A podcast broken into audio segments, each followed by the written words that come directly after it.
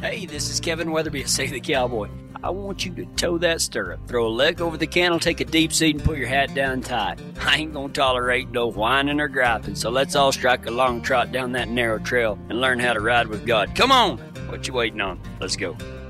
So yesterday, uh, I got to go to a branding, and, and you know, you, you hear Ty talk about branding and moving cattle all the time. I talk about branding and moving cattle and tagging calves and all this. But I got to go to a branding yesterday, and believe it or not, one of the things that I like most, and sometimes you have to be there for a long time for the important things to set in. Because one of my favorite parts of a branding is, you know, you get there and all the truck and trailers pull up and everybody's getting their horse out and the first thing everybody does is goes up and, you know, hey, good morning, good morning, good morning, how's things going?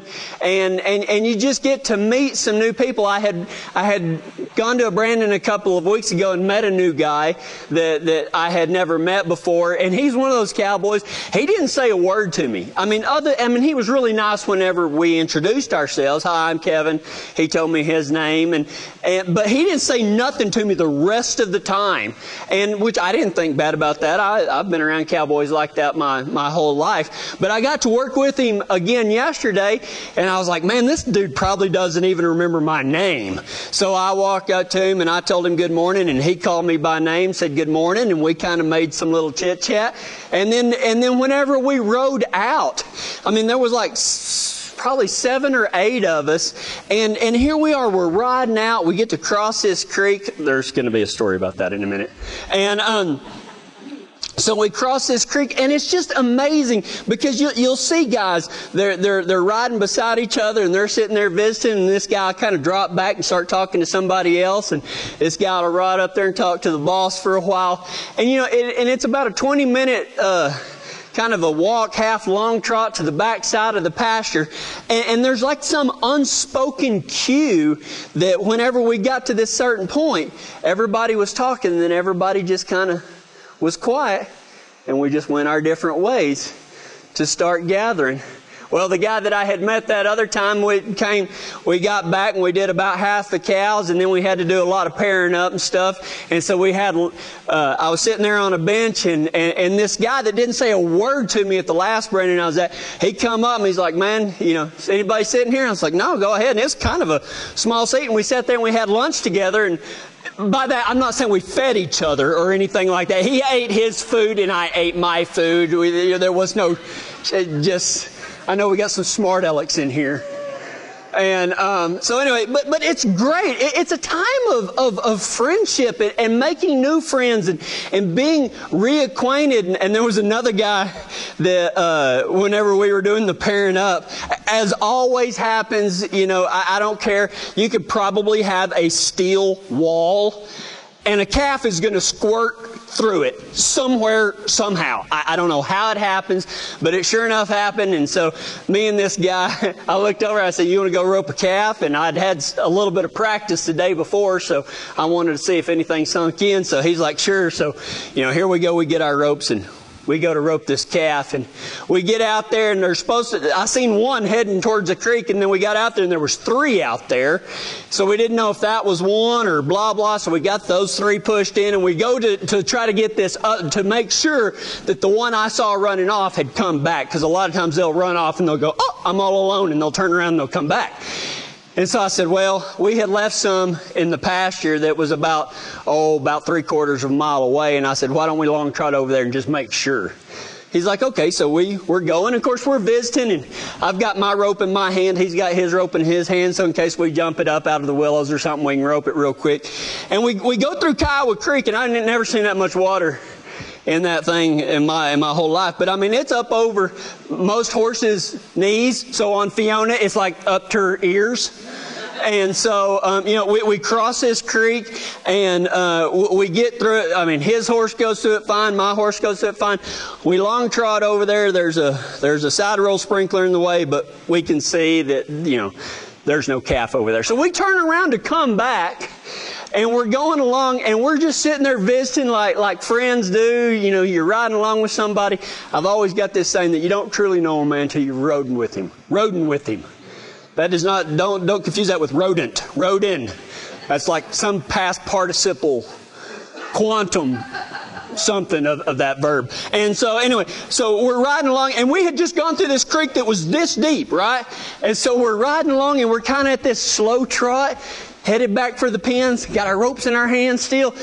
And we come to this two track dirt road and it has this much water in it. About this deep, about this long. Now, Fiona, for once, I ain't got a story about Fiona, but I'm riding along and I'm talking to him, and all of a sudden I'm looking underneath his horse.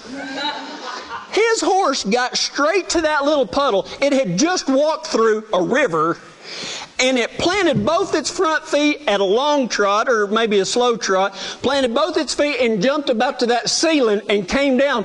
And whenever it came down, he had a hold of mane, reins, saddle horn, and I think he'd blowed both stirrups. Ty probably knows more about this than anybody. When a horse hits the ground and you can hear somebody's back pop all the way up,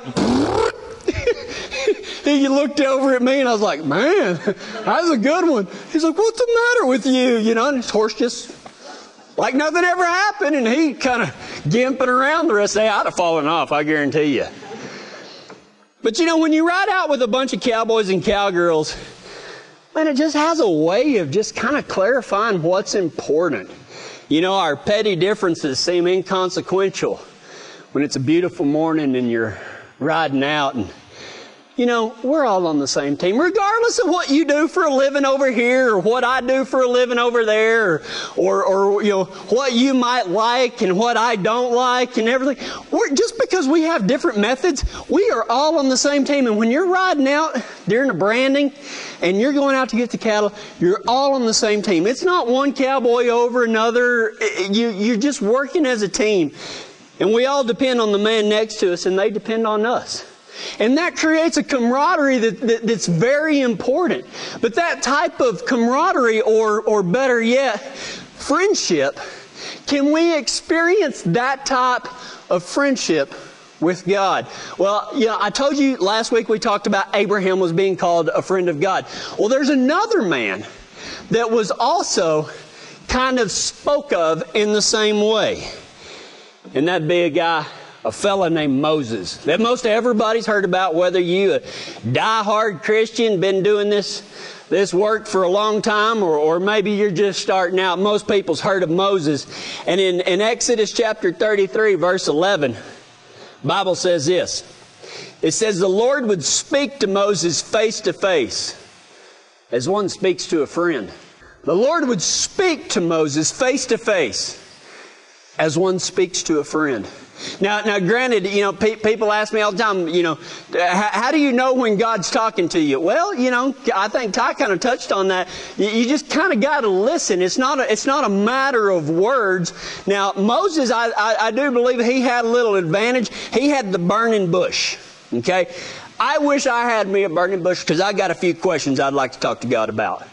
I talk to him about them all the time, and I think that he just grins. kind of like that old cowboy, you know, when you ask him a question, he goes, Well, I don't know. What do you think?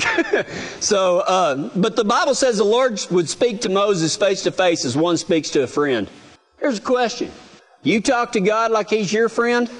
I mean, I think it's a valid question uh, because I think that too many people to, that they go one way, like you know, they're oh heavenly Father, how far out there, and use forty thousand big church words, you know, and thinking that maybe God does it. You know, God speaks church, you know, because He doesn't understand anything else, so they throw try to throw in a bunch of big fancy church words, or God ain't going to understand. Ah, oh, crap, that's that's stupid.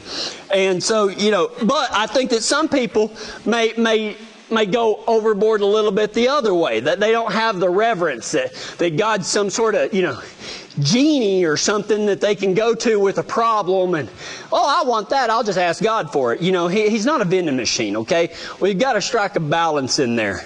Do you talk to God of his, as if He was a friend?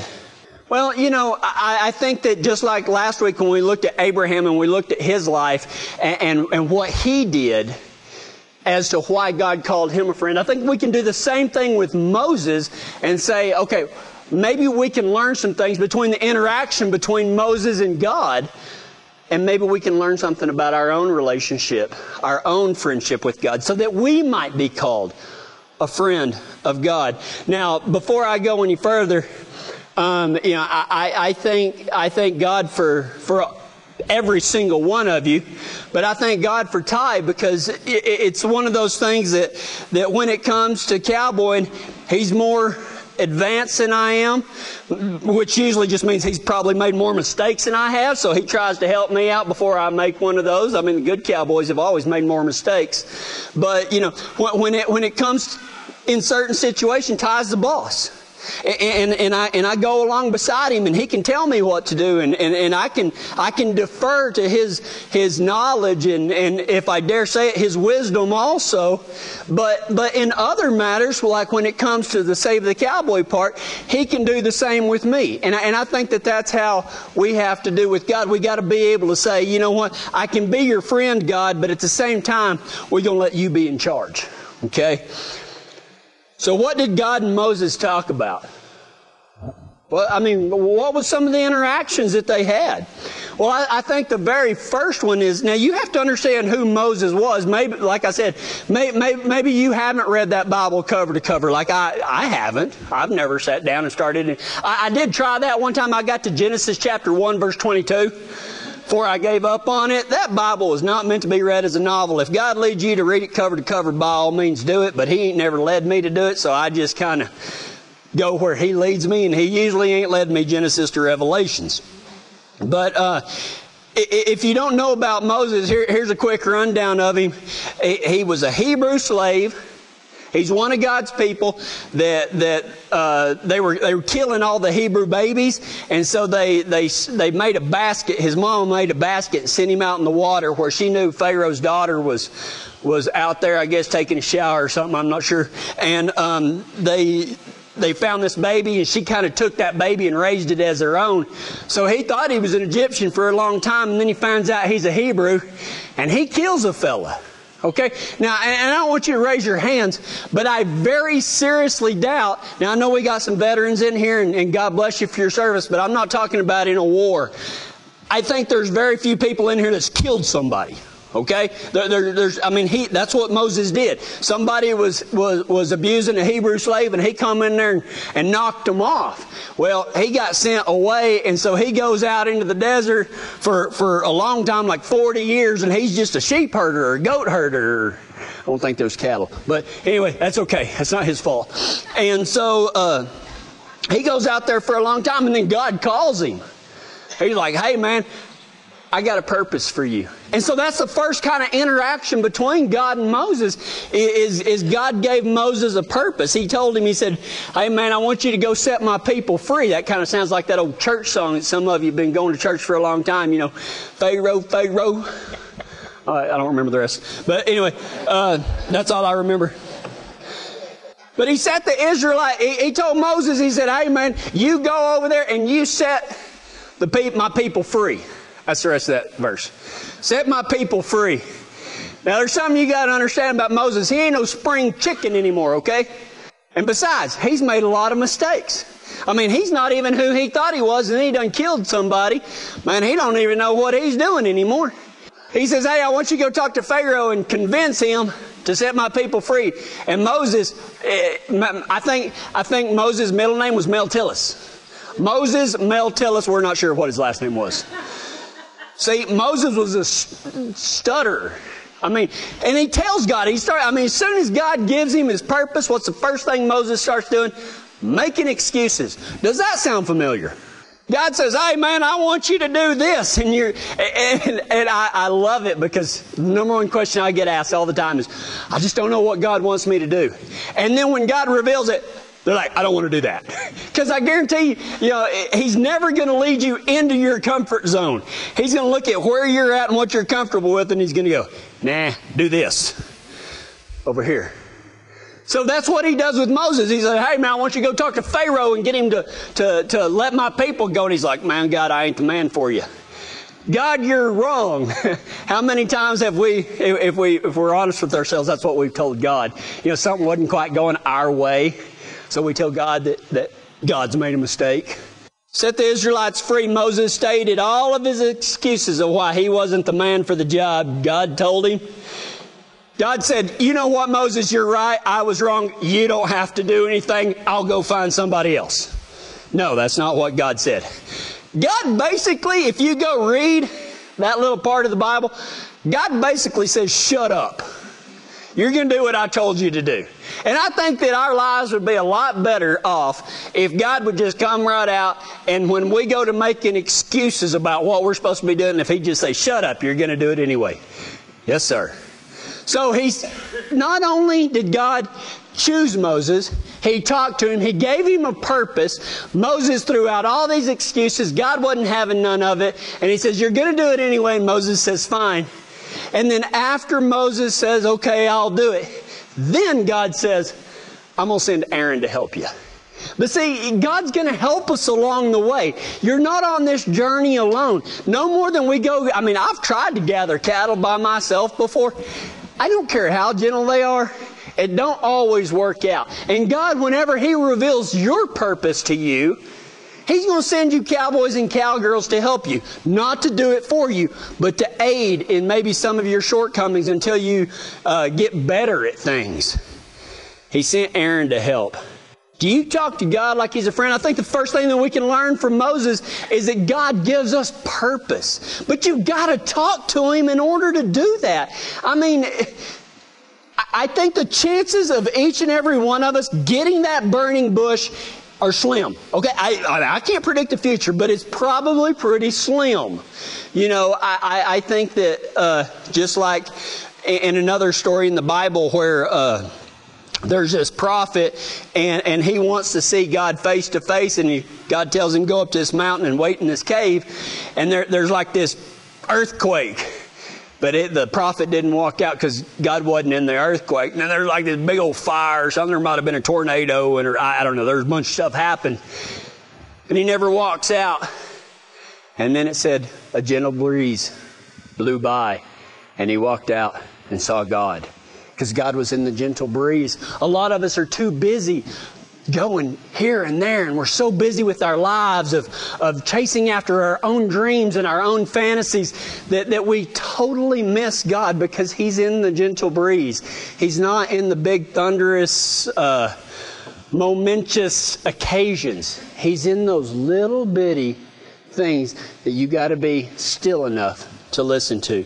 God gave Moses a purpose. And the second thing that God gave Moses was encouragement. So we're going to we're going to fast forward, okay? So he, he, did you like that? So uh, I'm going to copyright that, by the way. You can use it though. So Moses goes and, and he and, and, he tells Pharaoh, he's like, "Hey man, you got to let you know all your slaves go." It didn't go over too well with Pharaoh, so there's like all these plagues that, you know, basically God said, Moses, I'm going to use you, and as long as Pharaoh doesn't let my people go, bad things are going to keep happening to them. Not because I want to punish them, just because he's going to, I'm going to make him let y'all go. So all these plagues go on, and finally the, the, the thing that they celebrate every year, the Passover, the angel of death comes and kills the firstborn of, of everybody that doesn't uh, sacrifice an animal and put its blood over the doorposts. And so finally Pharaoh's like, Pharaoh's son dies, and he's like, y'all get out of here. So they all get out of there, right?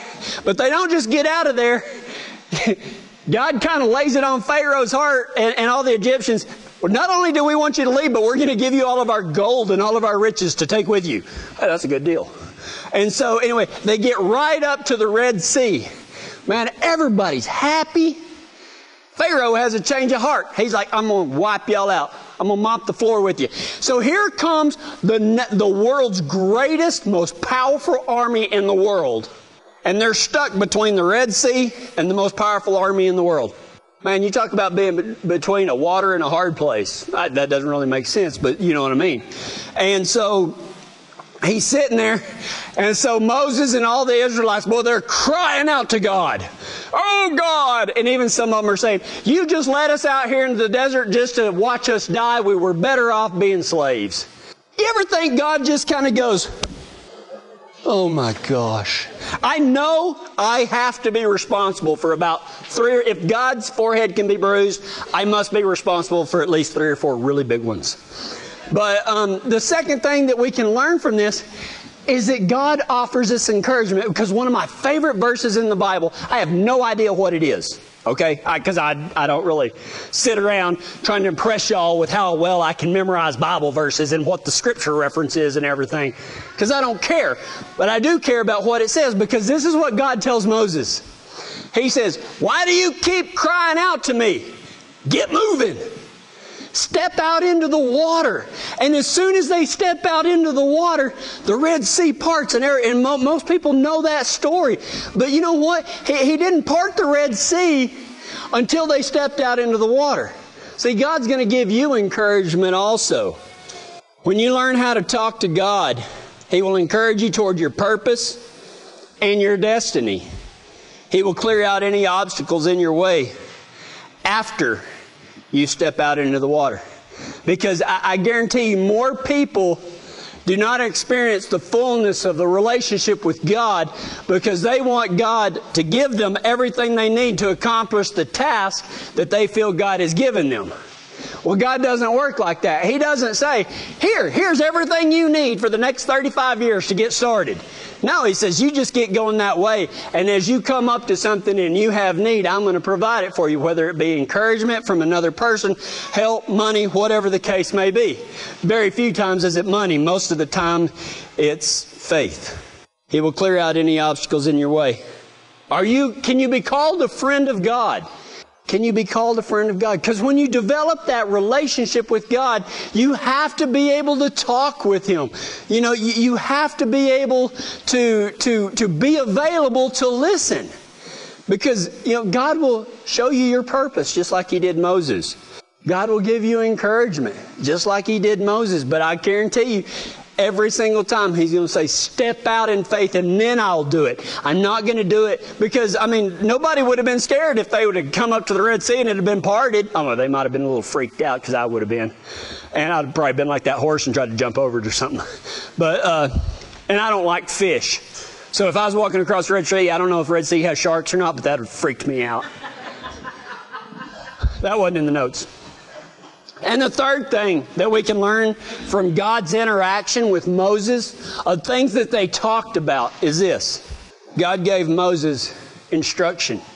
Well, the most famous of these instructions is called the Ten Commandments. And you know, if you really look at the Ten Commandments,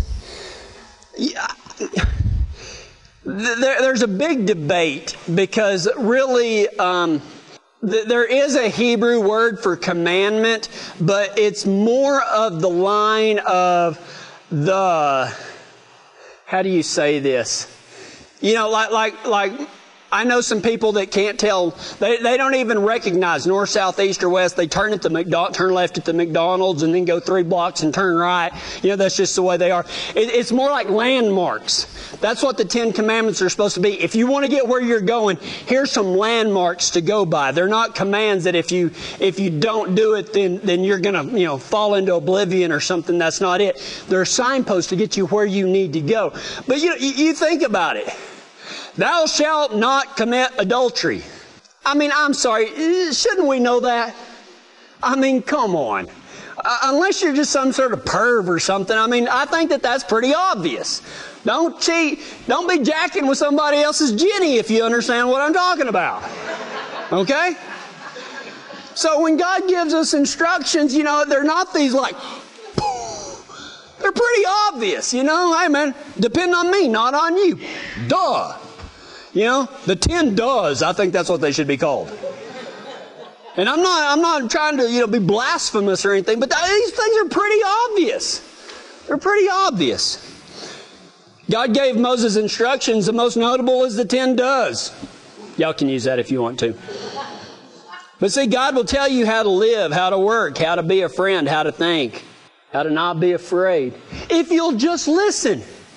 I mean, we're, we're talking about how to be a friend to God. Well, you've got to talk to Him. But, but you know, it's not just us talking to Him. It's us listening to what He has to say. And, and you know, when we listen to what he says, he, he's going to give you a purpose. He, he's going to he's going to offer you encouragement. I mean, I, I've never seen God look down and try to discourage somebody from becoming all that he made them to be. Uh, there's the 11th duh, okay? God is not setting you up for failure. He's setting you up for success. Hang on to your hats, Cowboys. For the first time ever, you can now hear the entire message, unedited with every laugh and nugget of wisdom Save the Cowboy has to offer. All you got to do is go to SaveTheCowboy.com and click on podcast right there on the homepage. You can listen right there or subscribe and never have to worry about missing another story. Pull the truck over, rest your horse, or put down that hot shot and do it right now. Go to SaveTheCowboy.com and ride with us every week down that narrow trail. Until then, this is Kevin Weatherby. See you next time. Today's message was brought to you in part by Rod and Brenda Denning at Hitchin Post Hay. Call them for all your hay needs at 303 324 8217. And if you'd like to become one of our radio sponsors, contact us by going to SaveTheCowboy.com and sending us an email or call 303 621 0133. Thanks, Pards.